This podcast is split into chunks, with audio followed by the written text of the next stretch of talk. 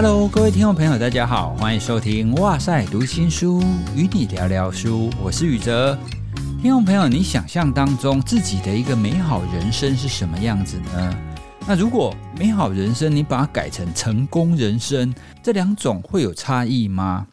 当然我们每一个人都会希望我们的人生可以过得幸福跟美好嘛。不过因为每一个人的际遇成长还有每一个人的生活经验都不太一样，所以我们对于美好人生的想象可能也会有非常大的差异。但是每一个人有不同的美好人生想象，我们会不会有共通的前往美好人生的一个方法呢？其实我们每一个人可以感受到正向的，或者是那些情境，或者是那些行为，其实也都类似的。所以或许会有一些相同的概念或者是方法，可以帮助我们可以持续的成长，然后前往我们想象当中的美好人生。今天呢，要跟大家分享的这系列书籍，它谈的就大概是这个概念。这个系列的书籍呢，它的大标题叫《与成功有约》，它最红的那一本书是《与成功有约》，然后副标《高效能人士的7个习惯》。一直没有看这一系列的书籍，主要是因为我自己个人不喜欢成功学的书。市面上有非常多的，比方说成功人士就应该要这么做啊，成功人士就应该要怎么样，我一向不喜欢这一类的文章。当然不是文章不好啦，是我自己个人有一点偏激的关系吧。因为我总是觉得所谓的成功，这里讲的比较会是世俗的成功啦，你可能是变成董事长啦，或者是你很有成就啊，这种成功多半带有一些幸存者偏差的存在啦。因为我们回顾过往几乎所有的事件，它一定都会有天时地利人和甚至运气的存在。所以成功者他怎么说，或是成功者觉得我是靠什么成功的，有的时候很容易会出现一种向内归因，自我归因，他就会觉得说成功是因为我做了什么，我做了什么。但有可能会是当时有一些外在条件的因素促成这样子的一个成功。所以这是我自己比较偏激不喜欢看成功学的书。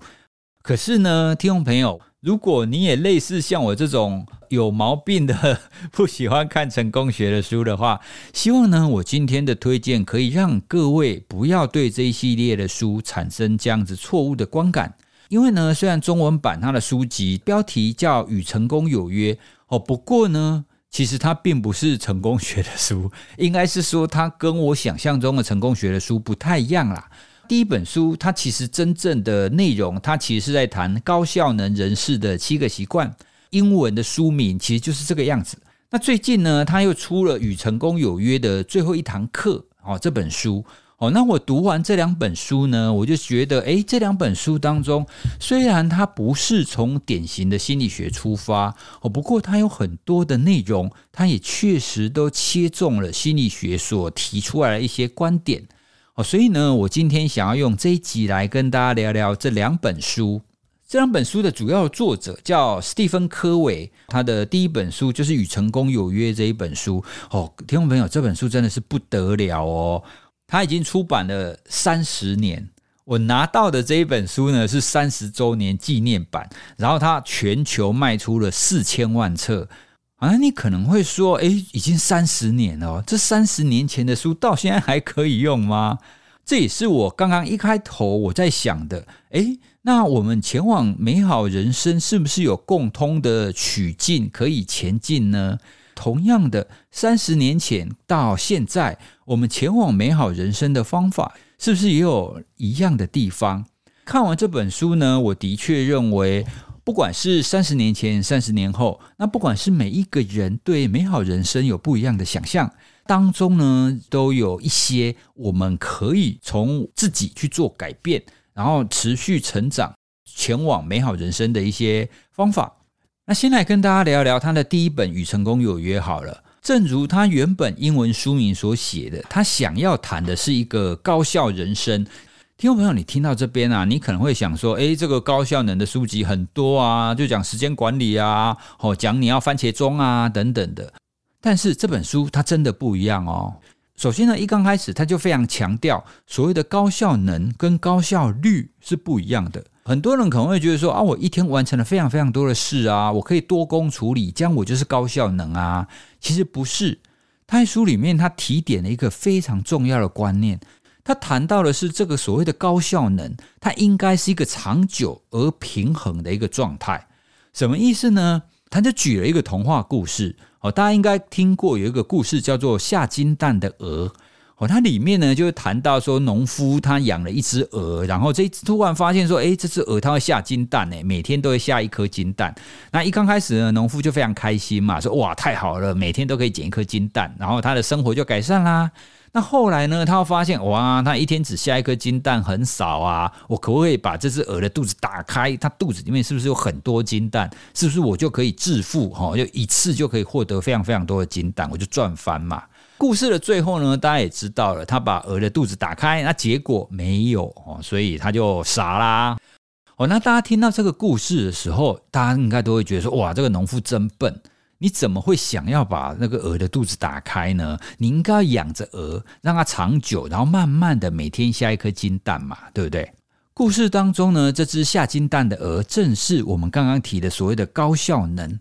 因为啊，很多人会强调高效率，或者是你要有非常非常多的产出，所以你会牺牲自己，包括牺牲自己的健康啊，牺牲自己的饮食啊，甚至牺牲自己的睡眠啊，然后想要一天完成非常非常多的事。但是呢，这就有点像是我们刚刚讲的那个下金蛋的鹅嘛，你想要在短时间里面获得非常非常多的金蛋，所以呢，你反而牺牲掉了长时间的这个平衡。确实现在有非常多的人他会有这样子的现象。比方说听众朋友，你回想一下，你最近这一个礼拜每天睡几个小时呢？如果你每天睡眠时数比较少，花在清醒的时间，你可能会想说啊，我希望我可以睡少一点，我要读更多书啦。因为很多的学生，特别是国高中生，他们就想要花更多的时间来读书来学习嘛。或者是很多的工作人士，他会说啊，不行啊，我没有那么多时间睡觉啊，我很多工作啊，工作做不完啊。所以很多人都会牺牲自己的睡眠来做完更多的事。可是呢，也非常多的科学研究都发现，当你睡眠不足的时候，你的注意力、你的记忆力、你的情绪控管都会变得比较差。所以呢，其实你的工作效率是会变差的，那你的免疫力也会变差，你的健康情况也会变差。所以这不就是打破了我们刚刚所谓的长期的效能吗？你只是让你现在看起来好像可以有很多的产出，但实际上你并没有办法可以长期而稳定的这样子的产出。所以他一刚开始在谈高效能这个部分，就让我有非常深的领悟。所以我们有的时候在看书的时候啊，也不是说一定会看到一个你不知道的知识，更多的时候是我们会看到一些提点。那这个提点呢，它就刚好点醒了我们现在的自己，说好像不能是这个样子。好，那科维呢，他在这本书里面有提到高效能的习惯一共有7个。科维他也强调说，你必须要依照顺序，你不能就是随便说我要先学第7个，不行。他非常强调你要从第1个开始，因为呢，它就很像是我们常常听到的这个什么正心修身，齐家治国平天下，就一个同心圆或者是一个金字塔的概念。你必须要先让地基稳固了，你再继续往上学，它才会变得更好。这7个习惯呢，前面会比较是在跟你个人相关的成长，那后面呢就会让你的影响圈扩大，就比较会跟人际跟他人有关。这边我先简介一下他这7个习惯。第一个呢，他称为主动积极。那第2个呢，它叫以终为始，它会比较接近我们常说的莫忘初衷的概念。第3个呢是要事第一，它就比较接近我们常谈的时间管理。第4个呢，它就开始进入跟他人的部分，就叫双赢思维。那双赢思维就是共好嘛。第5个呢就叫知彼解己，它的概念就是同理。第6个呢就是综合成效。那综合成效呢，我读起来它就比较是尊重多元。那最后一个呢就是不断更新。在这边跟大家分享，我在读第1个就是谈主动积极这个部分。主动积极，大家听这个名词，你可能会想象说啊，对啊，我们做很多事情你就是要主动一点啊之类的，但不是。第1个重要的概念就是你自己的选择，你必须要自己负责。我们有的时候会听到一些人，他可能会觉得说，哇，这个工作不是我要的，那这个科系不是我要的，这个学校不是我要的，这可能都是别人逼我的，那我现在的工作都是上司逼我的。所以当你落入这样子，都是别人逼我的，都是环境逼我的时候，那你就会觉得说这不是我的选择。那当人们觉得说我现在所做的事情不是我的选择的时候，你自然而然你不会很开心嘛，你会觉得你是被逼的，你是被推着走的，你就不会想要花太多的心思在上面。这个时候呢，就很容易会落入一种我就把它做好就好了，那其他的不用太在意。所以呢，在生活当中，我们可以常常去提醒自己，你现在所做的这个事，你真的觉得是你的选择吗？其实到底是不是你的选择，很多时候会来自于我们的一念之间啊。另外呢，还有一个我觉得非常棒的一个观点，他提到呢，当我们遇到挫折，当我们遇到问题的时候，你可以试着把你生活当中所遇到的这些问题，把它区分成三类。第一类呢，就是可以直接控制的问题。第二类呢，是可以间接控制的问题。第三类是无法控制的问题。那如果它是可以直接控制的问题，它就比较像是个人的部分嘛，你可以直接去影响的，比方说孩子的教养啦，比方说跟伴侣之间的一个互动等等的。那这种直接的控制的问题，这本书当中的前三个习惯，关于个人的习惯，都多半是可以处理的。第二个呢，可以间接控制的问题，这一些呢，多半也都是跟环境有关系，比方说可能是工作当中团队合作的问题，或是领导统御的问题等等的，这个都是在这7个习惯的后半段，发挥影响力的部分就会有改善。更重要的是呢，他提到，如果你觉得你所面临的这个问题呢，是无法控制的问题，那么我们就拈花微笑就好。对嘛，大家想想看，如果你真的觉得这件事情你无法控制，那你一直想要干嘛呢？你真的不能干嘛啊，那你越想只会越焦虑。所以他提到无法控制的问题的时候，要接纳。那我看到这边我也笑了，我说对，就是这个样子。所以如果我们可以把遇到的挫折或问题，你可以先帮它分类，分类完之后，其实你就会有一个安定感，你就会知道说，哦，原来这个问题接下来我可以怎么做。当你有下一步的时候，你就不会一直停留在这个问题上面，去那边焦虑、伤心、难过、忧心等等的，因为你有了控制感嘛。所以这些都是包含在刚刚我跟各位介绍的第一个习惯，主动积极里面。这7个高效能的习惯，其实书中都有提到一个行动检核表，行动检核表当中就会提供一些行动方案。比方说在主动积极的部分，就请你在工作或日常生活中找到一个令你感到挫折的问题，那请你去判断这个问题呢，是属于直接、间接还是无法控制的问题呢？判断完之后，你思考出解决的第一个步骤，就是很简单的第一个步骤，然后去付诸行动。这样子你就可以知道，哦，原来第一个，你想到了这个问题可以怎么解决。关于第一个习惯主动积极的部分，我在读的时候啊，我越读越觉得说，他讲的这个东西不就是我们一直在谈的成长型思维跟恒毅力吗？因为我边读边觉得这个里面的概念很像。没想到在第一个习惯的最后，因为30周年的增订版这一本前面都是原版的内容，可是呢，他在每一个习惯的后面都会有作者科维的孩子，一个叫西恩科维，他会做一些补充。所以在第一个习惯后面他就有补充，其实主动积极就跟成长型思维还有恒毅力还有正向心理学的一些概念一样。这本书呢，它虽然并不是有直接的由心理学的理论或者是研究来设计，但是呢，确实虽然它是30年前所谈的这些概念，但放在30年后从心理学的角度来看，它确实是一个可以帮助我们可以过得更好的一些方式。所以呢，这就是跟大家分享最有名的这一本《与成功有约：高效人士的7个习惯》。今天主要是想要跟大家分享它的第2本，中文书名是叫《与成功有约的最后一堂课》，那副标呢是科维的向上心态。这本书的英文书名翻译过来比较像是追求向上的人生。我在读这本书，在谈这种向上心态的时候，我脑海当中会有一个画面，会有一个影像。那个影像呢，就是指说我们的人生有没有办法发展成类似就是大榕树那个样子，很茂盛。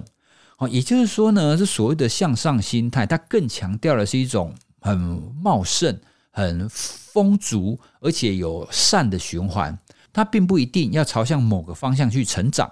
因为呢，每一个人的美好人生不太一样嘛。有一些人想象的美好人生是我只要跟我的家人好好的过每一天就好了，这其实也很棒。可是有一些人的美好人生呢，他想要对社会、对国家有更多的帮助，甚至呢，对整个人类可以有贡献，这也是属于一种美好的人生的太阳啊。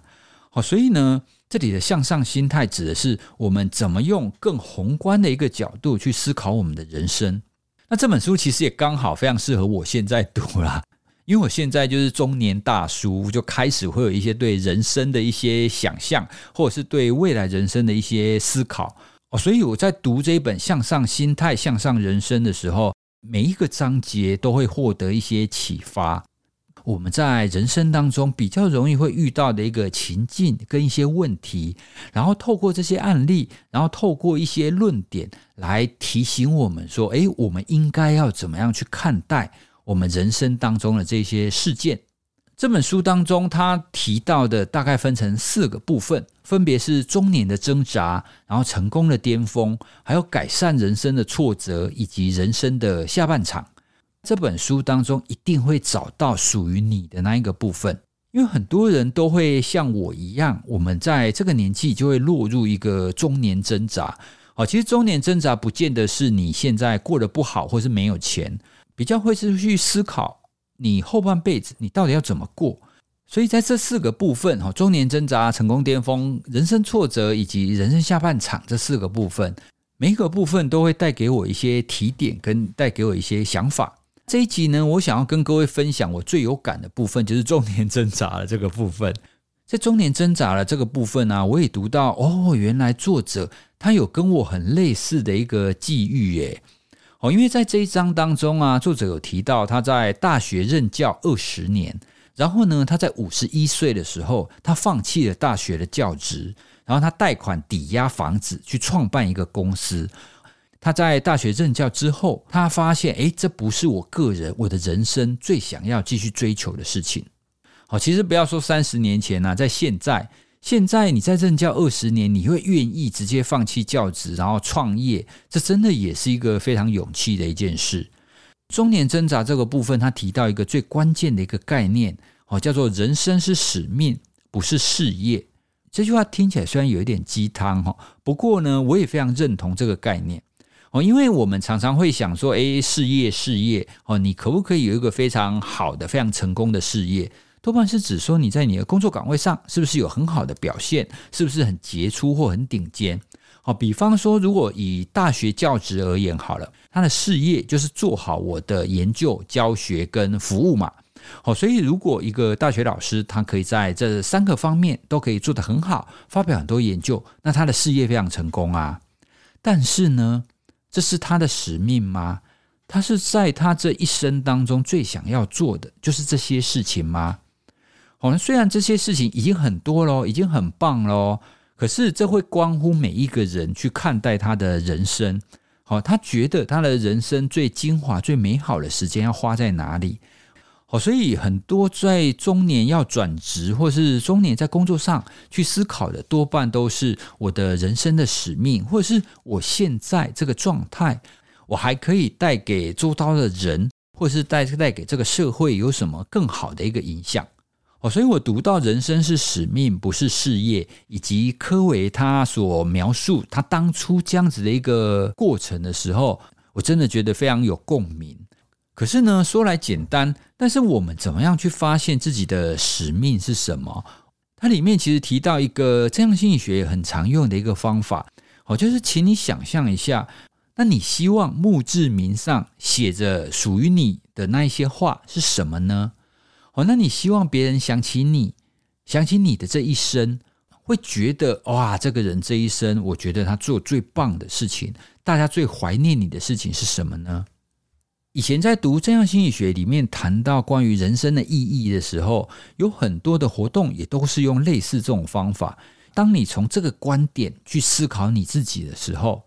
你会发现你的想象会到了一个更高的更广阔的一个视野，而不是局限在你现在的工作。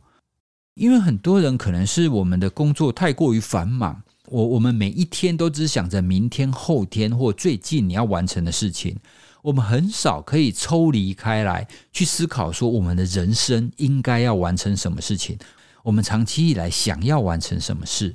所以呢，用类似这种写墓志铭的一个方式，让我们有机会去抽离开来。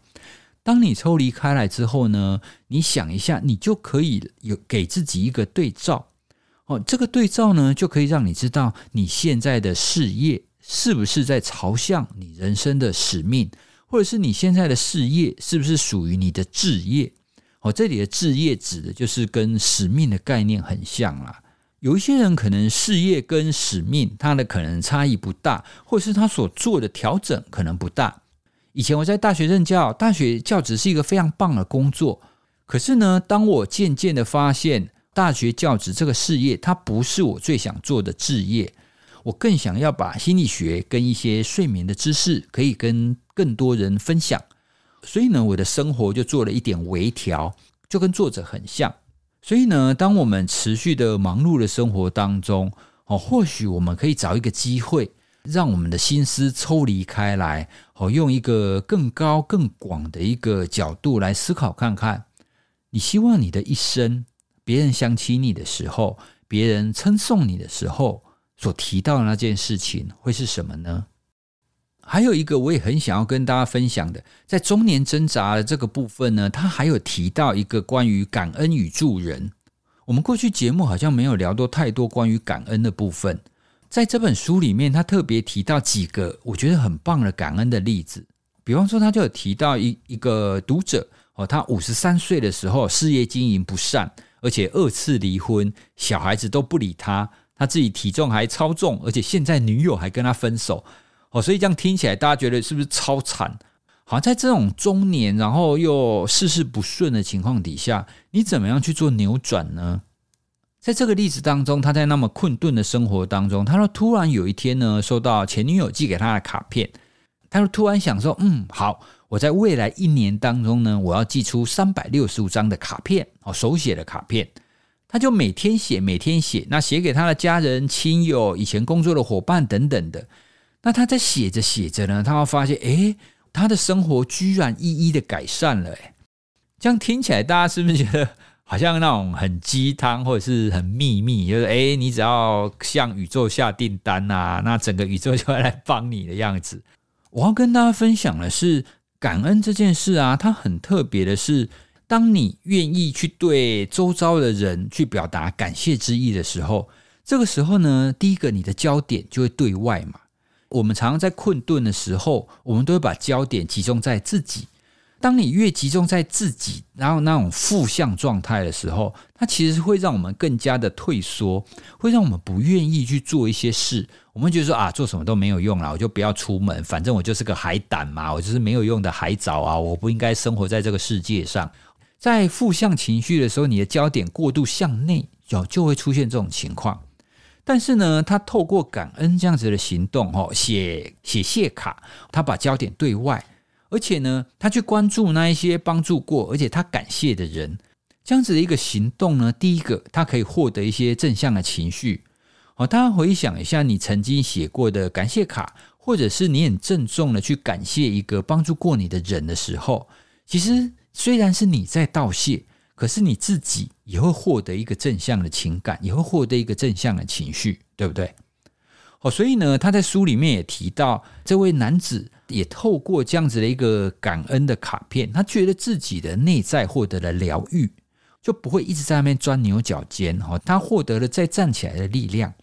那还有第二个，透过这样子的一个感恩的卡片，这样子焦点对外，他可以更乐观的去看待未来，而且呢，他也可以有更好的视野去看待原来我的生活并不是只有我一个人，我生活在这个社会，我受到那么多人的协助，那我可以有更宽阔的一个想象，去开拓我想要做的事。因为我们常常在很困顿的时候，我们总是会觉得说啊，对啊，我就是能力不够啊，我就是做不到嘛，我什么事情都做不好。但是你透过这样子感恩的一个行动，你就已经知道你不是只有你一个人，你还连接了非常多的人。那在这种情况底下，你的想象就会更大一点。所以呢，所谓的写感恩卡片，它其实不是单纯什么像宇宙下订单这么简单，它其实是透过这样子一个行动去改变我们自己内在的这些情感，让我们获得再站起来的力量，而且呢，去开拓我们的视野，去让我们可以看到更多我们以前缩着的时候看不到的东西。也难怪在正向心理学当中啊，它最提倡的就是感恩行动。听众朋友，你也不要觉得感恩行动非常的困难，像现在脸书、讯息、电子邮件或者是写卡片都非常的简单。我们只要花一点点时间，你甚至不用花5分钟，你写一些只字片语，向一些人表达你衷心的感谢，这个行动就会出现一个善的循环。其实很多人不太写感恩卡片，他主要会觉得说啊，我写这个感恩卡片，对方收到会不会觉得很突兀？那对方会觉得很奇怪，这没什么，这是小事，或者是对方会不会不在意我这样子大惊小怪？很多裹足不前不写卡片，他们会有这种想法。不过呢，在那一个研究，然后找了很多人，然后去调查，而且呢，他也去调查那些收到卡片的人。结果呢，他发现确实写卡片这个人，多半会低估了收到卡片的人他的正向感受。因为写卡片多半会觉得说啊，这个可能没什么啦，他可能没什么感觉，他可能不在意。但是呢，研究就发现收到卡片的人，他们的正向情感非常的强，非常的开心，甚至呢也很想要跟写卡片的这一个人再聊一聊。所以听到这边，你有没有发现感恩它真的是一个非常棒的一个方式？不见得一定要是你非常困顿的时候才要做啦。像是前几天刚好就是母亲节啊，跟你的妈妈或者是跟你家的亲人，照顾你的家人，跟他表达一下感谢之意，这都是非常棒，可以在生活当中可以提高正向感受的一个方式。所以呢，刚刚跟各位介绍了就是与成功有约的最后一堂课，向上心态当中所提到的其中一个部分。你看光这个部分我就可以有这么多的启发。所以向上心态这一本，它跟第一本高效能的7个习惯，它真的会不太一样。所以如果你看过与成功有约高效人士的7个好习惯这一本的话，可以在阅读这一本与成功有约的最后一堂课，它会用不同的视野，然后用非常多的案例来提醒我们说，其实我们生活当中还有非常多你会需要去关注到的地方，而这些关注到的焦点，通常你会需要抽离开来，用一个更大的视野去关照你自己。关于与成功有约的这2本书相关的资讯，我都会放在资讯栏。接下来想要跟大家分享有一个听友的来信。我们上一集的读心书，我们聊到了心理安全感的力量。有位听友呢，他署名是 S 听友，听完心理安全感的力量那一集，他就非常有启发，然后写了一些内容给我，我们在节目当中就跟大家分享。他说他自己是一个在学校工作的特教老师，然后他曾经待过2个学校，每一个学校都需要参与非常多的会议，而且会有非常多的主管，还有非常多的专案。可是呢，他发现他在第一个学校，他可以自由的提出各种的看法跟意见，然后呢，在团队讨论上也可以得到一个友善的解决方案。但是呢，在目前的学校，每一次的提案都会被打枪，都会被质疑，然后如果有困难的时候呢，都只会被搓汤圆。那问题呢，多半没有被讨论，而且责任都会被推回来。甚至呢，他还会被提醒说，如果告诉你如果学生出了什么事，那你会有麻烦等等等等的。所以呢，他在现在的工作环境，他就觉得不太快乐。可是呢，他也不太清楚说，到底为什么他不快乐的点在哪边？刚好呢，就听到我们读心书的上一集在谈心理安全感的力量，他刚好觉得说，哇，原来就是因为他工作当中他缺乏了这样子的心理安全感的关系。那也因此，他就回想到为什么他在第一个学校可以有那么好的一个工作感受呢？因为呢他在第一个学校有一个非常好的主管，然后那个主管呢就算会遇到很困难的问题，他也会跟他说不用担心，你解决不了的就请对方直接找我。所以呢他听到这句话他会觉得说哇，主管是挺我的，然后如果有什么问题大家会一起处理，然后如果犯错了，然后主管会提醒他要怎么改进，而且不会责备。所以呢他就发现了哦，原来他认同的主管的形象就是那个样子。所以听友 S 他也想要借此来提醒自己说，如果有一天他当主管，他有掌权的话，他就会以刚刚所提到有给他心理安全感的这位主管为目标，他要创造一个有良好的共事环境。谢谢听友 S 来信跟我们分享这件事。就像我们在录节目跟大家分享书籍，分享我们经验一样，透过我们每一个人不同的经验，不同的想法跟体悟，我想我们都可以在自己的生活当中然后获得一些提醒。这也是我觉得跟大家分享经验跟分享知识截然不同的地方。因为呢经验才是会更打动人心，它才是更贴近我们生活的部分。也非常欢迎听众朋友，你听完我们节目之后，如果你有什么想法，有什么生活经验想要跟我们回馈的话，都欢迎你可以留言或者是私讯给我们哦。希望透过我们节目的交流，可以帮助大家可以更了解自己，也可以发现更多让我们生活更美好的一个方法。如果大家觉得我们的节目不错，请你可以到 Apple Podcast 给我们的5星的留言，或者是现在 Spotify 也可以留言给我们哦。你的留言我们都会看到。